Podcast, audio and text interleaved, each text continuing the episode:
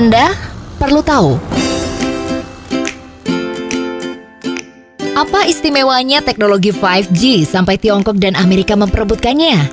Mungkin kita berpikiran 5G hanyalah 4G yang lebih cepat sedikit. Namun sebenarnya 5G sangat jauh lebih cepat, hingga 20 kali lebih cepat dari 4G yang kita gunakan selama ini. Sebagai gambaran, kita memerlukan waktu 6 menit untuk mendownload film berdurasi 2 jam menggunakan jaringan 4G. Melalui jaringan 5G, kita hanya memerlukan waktu 3,6 detik saja. Keistimewaan 5G tidak sekedar pada kecepatannya saja, tapi 5G bisa melakukan segalanya. 5G bisa menjalankan mobil tanpa pengemudi, mengoperasikan seluruh peralatan dalam rumah pintar, hingga memungkinkan dokter melakukan operasi jarak jauh. Lalu mengapa Tiongkok dan Amerika memperebutkan teknologi 5G? Semua berujung pada dolar. Saat Amerika menguasai teknologi 5G, GDP Amerika melonjak hingga 100 miliar dolar.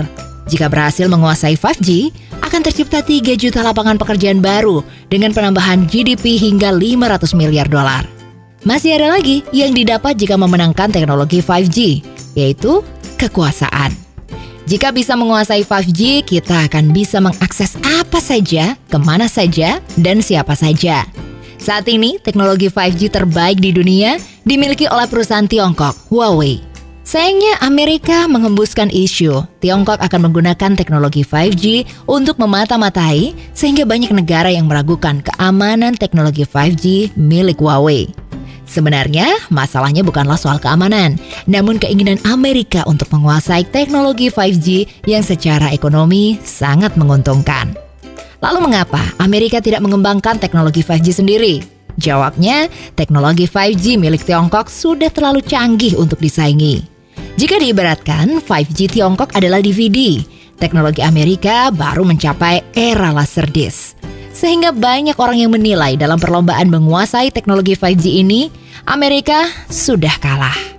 Melihat kemungkinan menang sudah semakin tipis, Amerika menggunakan kekuatannya untuk menjegal Huawei dengan melarang semua perusahaan Amerika bekerja sama dengan Huawei.